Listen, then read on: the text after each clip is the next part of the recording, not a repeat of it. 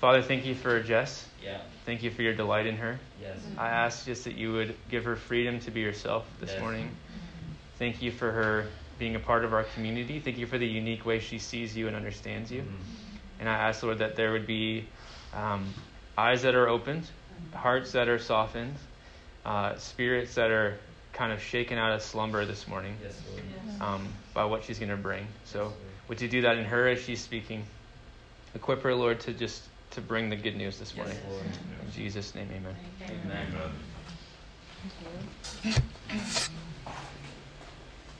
These lights are weird. Do you want me to turn the actual lights back on? Uh, I mean it's cozy, but it was Can you see? people are. I mean, I, we have slides for the scriptures, but there's note taking and stuff. I don't know. Ask the But people. when you're eating steak, it's usually like uh, That's true. There you go. We're here for the meat. Take it with us. Hi, everyone. Hello. Woo. Hello. Good morning, everybody. Happy to be here. We weren't here last week because we had some stickies at home, but we're all healthy again, which is good. Yeah. Um, so, how many people have a Christmas tree at home? Oh my goodness. Okay, so I want to do a little poll. Real or fake? So let's go real trees. Yeah. Okay, how about fake trees? Okay, I think real is still winning out, but all right. So we actually are a family of real tree Christmas people. um, and actually, this year we cut our own for the first. Actually, was, we did a while ago, but the first time all with all the kids. And I think it's a new tradition that we've started. Um, but we took it home and we set it up and we filled it with all its ornaments. And I was saying to Tom, it's cool because every year it's a different tree, but it has this familiarity to it because all the ornaments that we hang on the tree are the ones that have grown in our family year after year. And so it's the same ornaments hanging on new branches differently. And they give us a little bit of a different perspective as to like our family history. There's certain ones that are kind of highlighted um, and on the front branches, and there's other ones that you don't notice as much. And every year that kind of changes. Um, and I feel like that's kind of how it's been with the Christmas story, in a way, especially with this whole series of like gaining new perspective through this Advent season. And um, yeah, I'm just going to organize my book here. Um, I love that we come back to this story every year. Yeah. And every time we do, we actually come back a little bit different because we're growing and changing. And there's new things that God can teach us every single time. And I love that um, it's so old, and yet there's new Yeah. every single time. Yeah. And I've had this one, like, I'm doing the perspective from the Magi, which is something that I haven't really paid much attention to. I've always thought it was kind of a weird thing, and there's always this debate like, were the Magi really there during the story, or did they show up later? And we shouldn't have them in the nativity scene and all of that stuff. And I have Magi in my nativity scene. I'm always like, I put them on the other side, which is kind of funny, but. But I've, I've appreciated like the perspective that God has kind of shared with me that I feel like I'm going to share with you um, in, in just their part in this story. And I love how every time we come back to this, it connects us to this big picture of redemption. Like Yes. it's big. Jesus coming is all of mankind, all of history. And yet we look at how he weaves this story so intricately with the people involved. And it's really beautiful. So um, the last four weeks have been hope with the prophets, peace with the angels, joy and the shepherds, and today is love with the magi. And so I'm just going to start by reading from Matthew 2. I think we have it up here.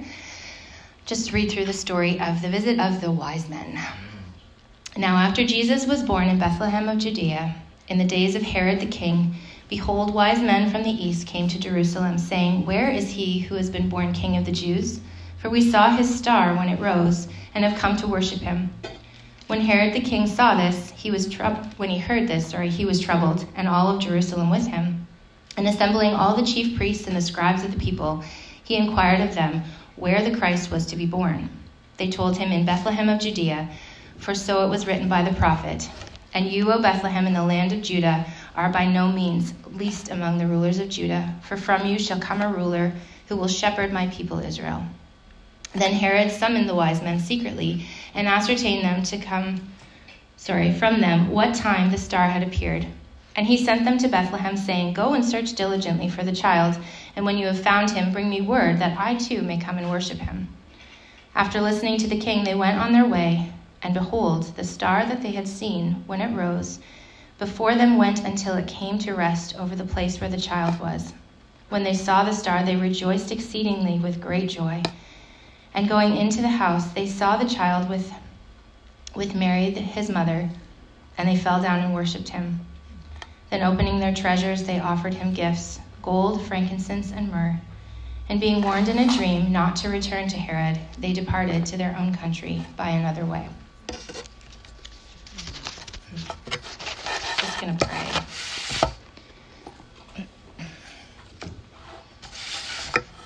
Lord, thank you for your word. Thank you that it's true. Thank you that this story is so far beyond even what we can comprehend. um, and I just pray, even now, as we're looking at it again, that Holy Spirit, you would illuminate these scriptures and show us your love. In Jesus' name, amen. All right, so this story is like so miraculous and supernatural and crazy and beautiful and wonderful and all the things.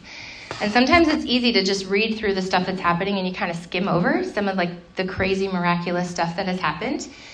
Um, like stars and angels and Mary being given a baby in her womb without any help other than the Holy Spirit. um, but also, we kind of romanticize it a bit, right? We have like this sort of storybook tale of, of this Christmas story where it's all this wonderful Mary had a baby and she laid him in a manger. And it's like, this is a very real story of really difficult stuff lived out by real people like us. Yeah. And um, yeah, we talked about it already. Mary pregnant and not being married, that's a really difficult thing. It's not like nowadays where it's like, whatever, if you're not married you're pregnant, it's cool. It's like, no, like you would be stoned to death. She had to bear that and carry that. And she did. Um, traveling to where Joseph was as a very pregnant woman on a donkey for days. She endured that journey. I don't know any pregnant woman who's going to want to do that. Um, they get there, there's nowhere for them to stay. They're, they end up staying in, like, they say, a stable, which is like a cave sort of barn animal dwelling. She gives birth in front of the animal animals there. Like this is some pretty stuff, pretty big stuff that she's going through. And eventually, actually, after these wise men come, they end up fleeing to Egypt for their lives as refugees because Herod is out to kill Jesus. So it's a pretty big, a lot of messy, crazy stuff that happens. And yet, woven into it all you can see God's miraculous hand, God's intricate details, and the way that He just loves and holds it all together with His love. And so today we're looking at the Magi and their part in this story. Um, so I'm just going to go through a little bit of details about them because there's not much information about them, but um, based on some study of the cultural times, I have a little bit more to offer. Um, so, who were these guys? They were probably some pretty predominant men of the priestly caste of Persia. Um, it's thought that they were maybe religious advisors to their court, um, but they were actually magicians. So, like, magi is short or plural for magicians, maybe. Anyways, um, they were into sorcery and astrology, and something was talking about demonic power and stuff like that. So, they're like, you know, you would not consider them to be part of this Christmas story. They are a very unlikely group of people brought into this story. Um, and they may have had some type of understanding of like Jewish prophecy and all of that because as the Israelites were um, sent into exile in the Babylon area, they probably would have had some type of interaction with that. But for the most part, they were pretty far away from Israel and would not have really known much of what was going on over there.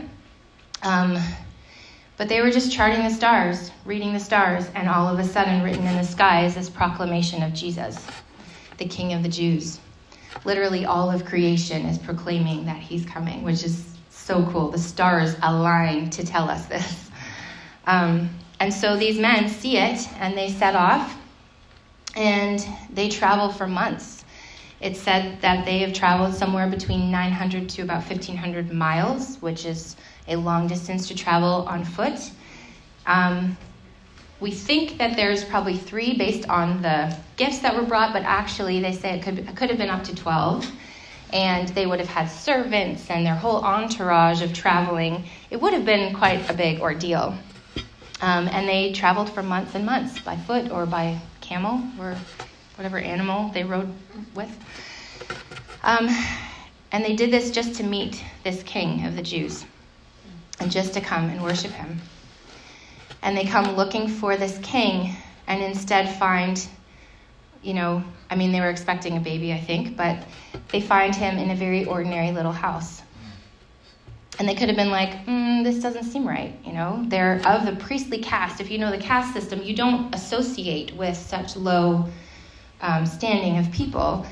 They could have been like, this must be wrong. But instead, they come in and they bow to the ground before this little Jesus.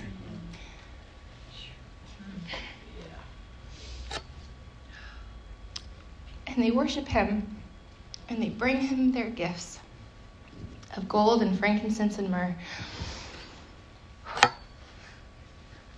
And I just think, imagine being Mary, sitting there and all of a sudden, this whole entourage of these men come in, these wealthy priestly men come and they lay themselves down before your son and worship him. And they tell you that the stars have told them that the king of the Jews is here. Like, how encouraging and confirming to what, what she has experienced already, right? Like, how encouraged she must have just been that out of the blue these people come. And then just like that, they're gone again. And they came just all that way to worship him. And there's no way of knowing how much they truly understood of Jesus being God. They definitely recognized him as a king, and they were definitely caught up in this story that there was something drawing them to this. This was a supernatural event. Um, enough that they were willing to give up all of their time and effort and even their gifts to come and just worship Jesus. And the gifts that they brought were actually really prophetic. Um, it's likely that they just brought the gifts that they had. This is what they had. And gold is fit for a king. It's actually a symbol of kingliness. Um, but also, frankincense symbolizes divinity. And myrrh is a, is a balm. They used to make balms with myrrh for the dead, for burial. And so, even in these details, God is speaking something. And there's this prophetic woven story that's giving us a bigger picture of what's going on here. We also know that after this point, um, Herod catches wind of Jesus and he kind of freaks out. Not kind of, he very freaks out. And he tries to get the wise men to tell them where Jesus, where Jesus is and they're warned by an angel to leave. And then he finds out, and he sends his soldiers to just wipe out all of the boys under the age of two. And so before this happens, Joseph is warned in a dream um, to escape, and he's, he's, they tell him to go to Egypt. Um, but even these gifts that were given by the wise men, it said that they that probably financed their trip and their escape and their living in Egypt until, until Herod had died. And it's just so crazy, all the things that you see, right? We looking back, we can see, like, wow, okay, there's God, His provision, His warnings, the angelic visitations, all of these things. Um, but there's so much even in this story, as I was looking at it and praying through it, that we can learn from these unlikely magi. And the part of the story that they play, there's so much that even applies to our own lives. So I'm just going to go through some of them. I have them on the screen for us. Number one, oops, sorry, oh my God. Number one, we are the unlikely ones. So these magi are charting the stars, and God meets them where they're at, like astrology and ma- magical, spiritual, all this stuff. You think these guys are not like Jesus followers. They are not even Hebrew. They are not the chosen people. They are unlikely to this story. And yet God meets them and says, like, hey, pay attention. Read it in the stars. The king is born. And um, he invites them into the story. And that's that's us. You know, we're the unlikely ones. He's chosen us and invited us into this story, and we're not supposed to be here, and yet we are, and we're invited in. Um, number two, oh, following Jesus is not the easy road. Amen. it does require a willingness and a lot of sacrifices. And like the Magi who journeyed for months, it said that they dra- traveled over all kinds of terrain. There were mountain ranges and stuff that they traveled through. Um, and that's kind of like a metaphor of our lives, right? There's mountains and valleys and all in between. And it's not the easy road, but it's the worthy road. Um, number three, because he is the reward. He's always worth it. And I love, I love, love, love that they just came all that way just to worship him. There was no personal gain from this for them, really, except that they encountered Jesus. I don't know what changed in their lives after that happened, but something probably did because I'm pretty sure no matter what age he was, if you encountered Jesus, it didn't matter. You were changed. Um, number four, we get to be part of other people's story. And so, just like these wise men showing up on Mary's doorstep, just confirmed and encouraged her in the things that, you know, God had already spoken to her. She was willing and able and, you know, walking this out, this difficult road. And then these, these guys show up and, um, and just encourage her. And I think it's so easy for us to overlook those little things that we can do in life where our lives intersect with somebody and we think like, oh, it probably doesn't matter if I feel something, I should say something, but ugh, whatever. And I remember actually um, Tom's mom saying to me, one of the reasons she actually, the starting points for her coming to know Jesus was she was in the park with this lady sitting beside her, and they'd always be at the same park and they'd be playing with their kids and whatever, and they didn't really talk to each other. And then one day the woman just came up and said to her, I just want you to know something. She just looked her right in the eyes and said, Jesus loves you so much. And she was kind of like, oh, okay, thanks. but she said it and she meant it. And that was the beginning point of, of Rebecca's journey getting to know the Lord and understanding his love. And I think, what a silly, not silly, what a seemingly silly little statement that we sometimes think, like, oh, I'm not going to say that. That's so Yeah. cheesy. People know that. It's like, no, these things matter. And so there's these little ways that, little and big ways that our lives intersect that um, I think we need to take notice Yeah. and and be willing to to do the things and say the things and be used by God because we are part of others' stories and we're part of each other's story. Um, number five, our gifts are both practical and prophetic. Both are needed and both are important. So in this story, these gifts that the Magi bring, they spoke of something greater. They spoke of the divinity of God. They spoke of um, His death for our as a sacrifice for our sins, His kingliness. And I mean, when you read through the scripture, even this Christmas story, it's like, and it was to fill, fulfill this prophecy, and Jesus fulfilled this prophecy, and the life of Jesus fulfilled every prophecy that was there. Um, God is a prophetic God. He speaks to his people, he leads his people prophetically, and it hasn't just stopped. There is a way that he speaks to us and leads us prophetically, and we are a part of that in each other's lives. Um, it's important. and also, our practical ways and our practical giftings are very important as well. We need to show up as we are, who we are, what we bring, how we think, how we uh, live our lives. All this stuff matters. The way our brains think, whether we're mathematical or we're creative or we're a problem solver or we're, you know, like a teacher or a plumber or anything you are, those those gifts matter and they contribute to something greater. And sometimes it's easy for us to be like, oh, it doesn't really matter. I don't really have anything. But it's like who you are and what you bring on even a very practical level really matters to the kingdom of God.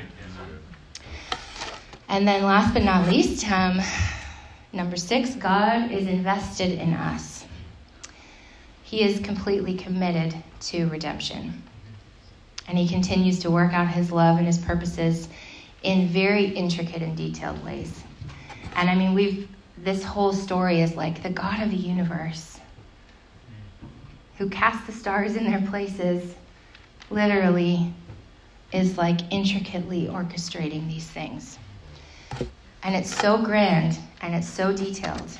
And it's like this in our own lives. And sometimes it's hard to see it. But once we start to see it, we start to see it everywhere. Yeah.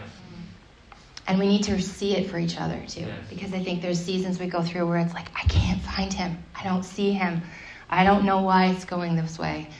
And we need to be able to say to each other, I see it here, to remember this, and remind each other of what's true.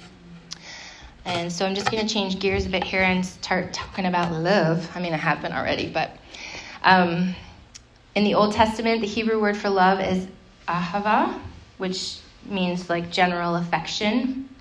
Um, but when the New Testament authors started writing about love, they actually used Jesus Jesus's teachings and his um, life as the defining factor for to define love.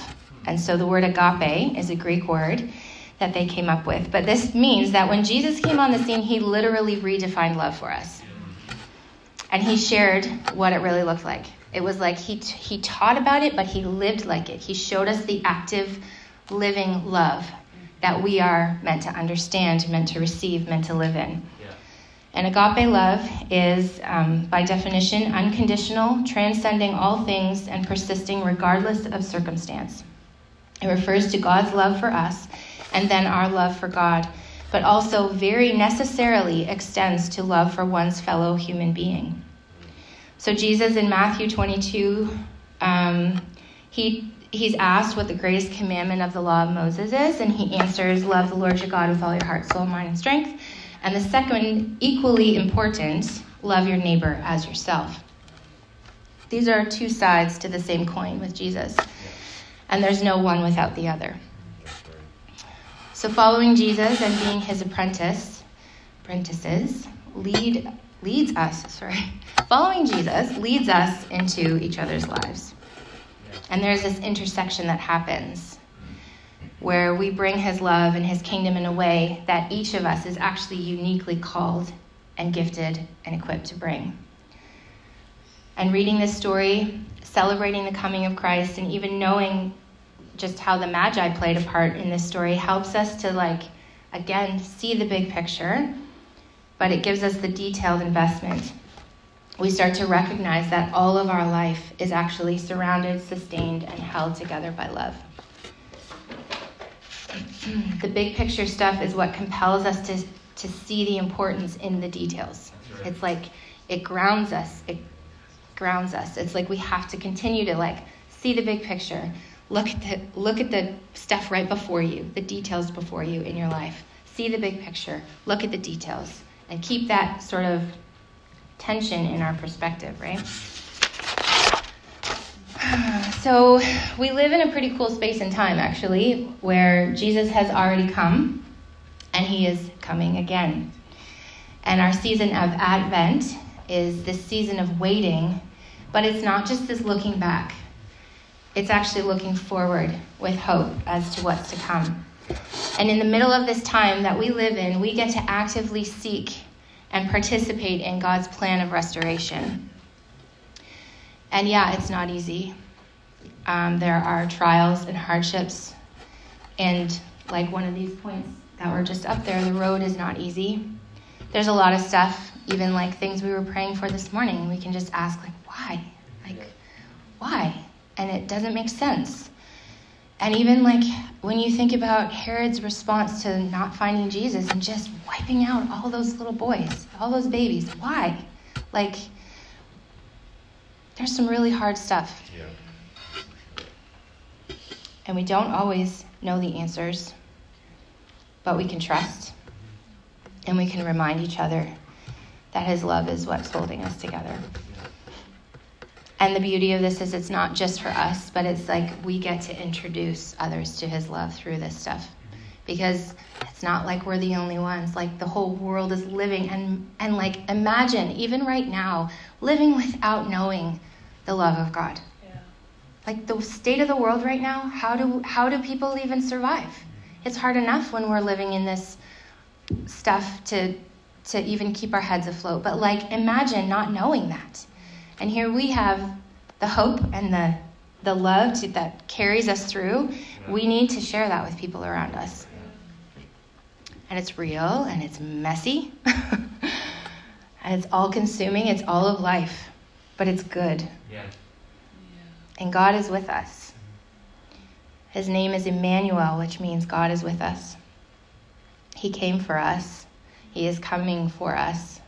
And He is still here with us. And I love that in Colossians 1 it says, It's Christ in you, the hope of glory. It's not even that He came to be with us, but then He sent His Spirit to literally dwell inside of us. Like He fills us. There's so much. It's like, like we get to be part of this, but like he's the one doing the stuff. Like he's filling us, he's equipping us and giving us everything that we actually need, which is amazing.